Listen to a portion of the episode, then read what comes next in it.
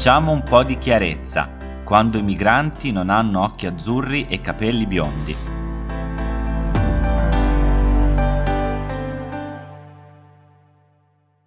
Gli ucraini hanno normalmente l'esenzione dal visto se vogliono passare nei paesi confinanti dell'Unione Europea. La Commissione, data l'eccezionalità della situazione, ha esteso questa facilitazione anche ai cittadini di altri paesi che vivono in Ucraina. Nonostante ciò, le autorità polacche hanno continuato a respingere i non ucraini, non riconoscendo di fatto il diritto universale previsto dalle normative internazionali di sfuggire ad un conflitto e mettersi in salvo.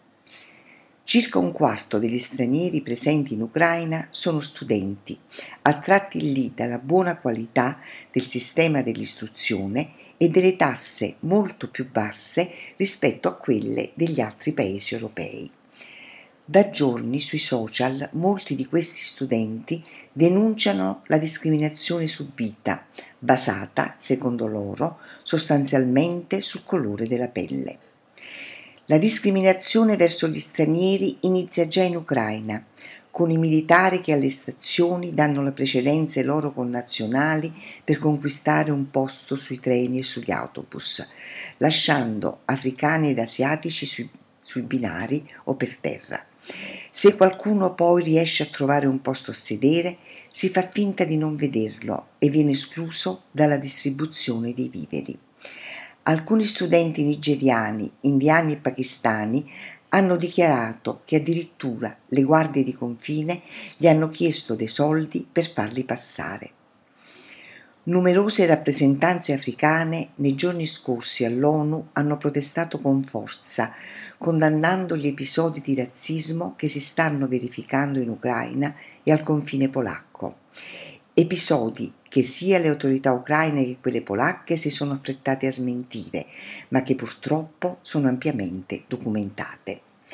Negli ultimi giorni è stato finalmente raggiunto un accordo per accogliere tutti coloro che fuggono dall'Ucraina ma su richiesta dei paesi del blocco di Visegrad e dell'Austria è stato comunque lasciata ai singoli paesi la scelta di quale tipo di protezione accordare ai non ucraini lungo soggiornanti. Per coloro invece che hanno un permesso di soggiorno breve o che addirittura sono privi di documenti, i singoli stati possono anche decidere di non accoglierli. Eppure le bombe colpiscono tutti allo stesso modo. Che si tratti di razzismo o quantomeno di una forte xenofobia, ampiamente diffusa in tutta Europa, crediamo che non ci possano essere dubbi quando si leggono sulla stampa europea affermazioni del tipo l'Ucraina non è, con tutto il rispetto, un luogo come l'Iraq o la Siria è una terra relativamente civile, relativamente europea, in un paese in cui non te lo aspetteresti che accada quello che sta accadendo.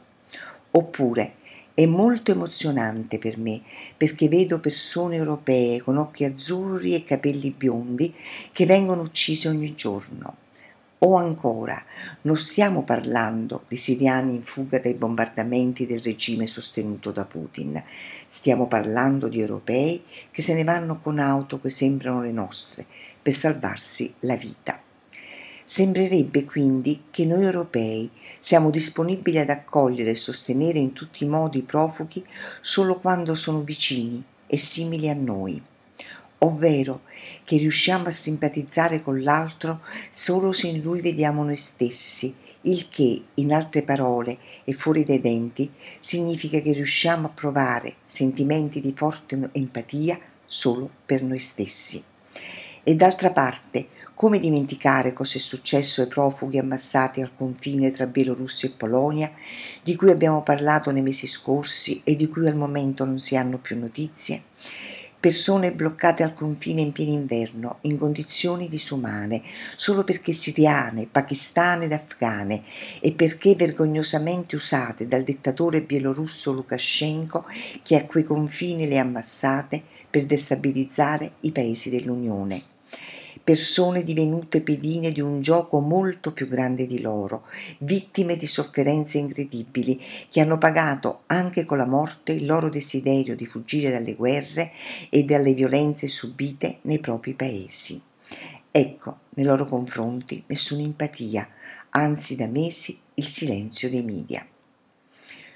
Come recentemente giustamente sottolineato da Oxfam, una confederazione internazionale di organizzazioni no profit che si dedicano alla riduzione della povertà globale attraverso aiuti umanitari e progetti di sviluppo, chiunque fugga da guerre o persecuzioni ha il diritto di essere accolto degnamente in Europa questo principio è contenuto nell'articolo 18 della Carta europea dei diritti fondamentali dell'uomo.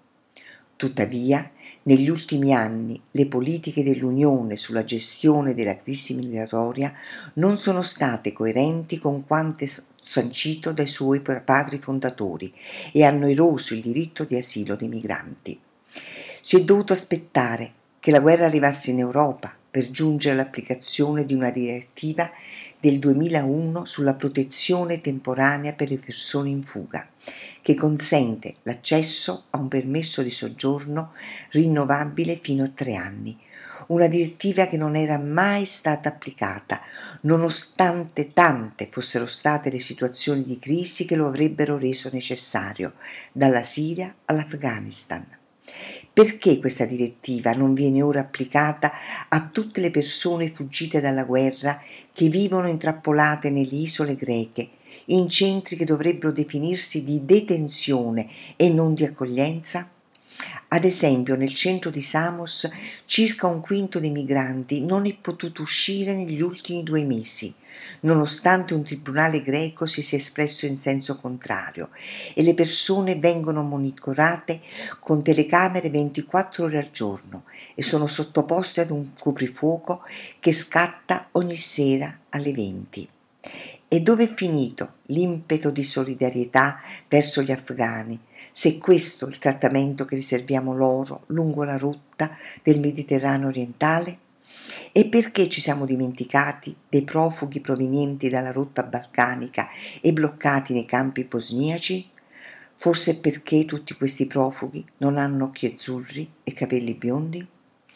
Fonti Repubblica del 5 marzo, il Fatto Quotidiano del 9 marzo, sito di comune.info, sito di Save the Children.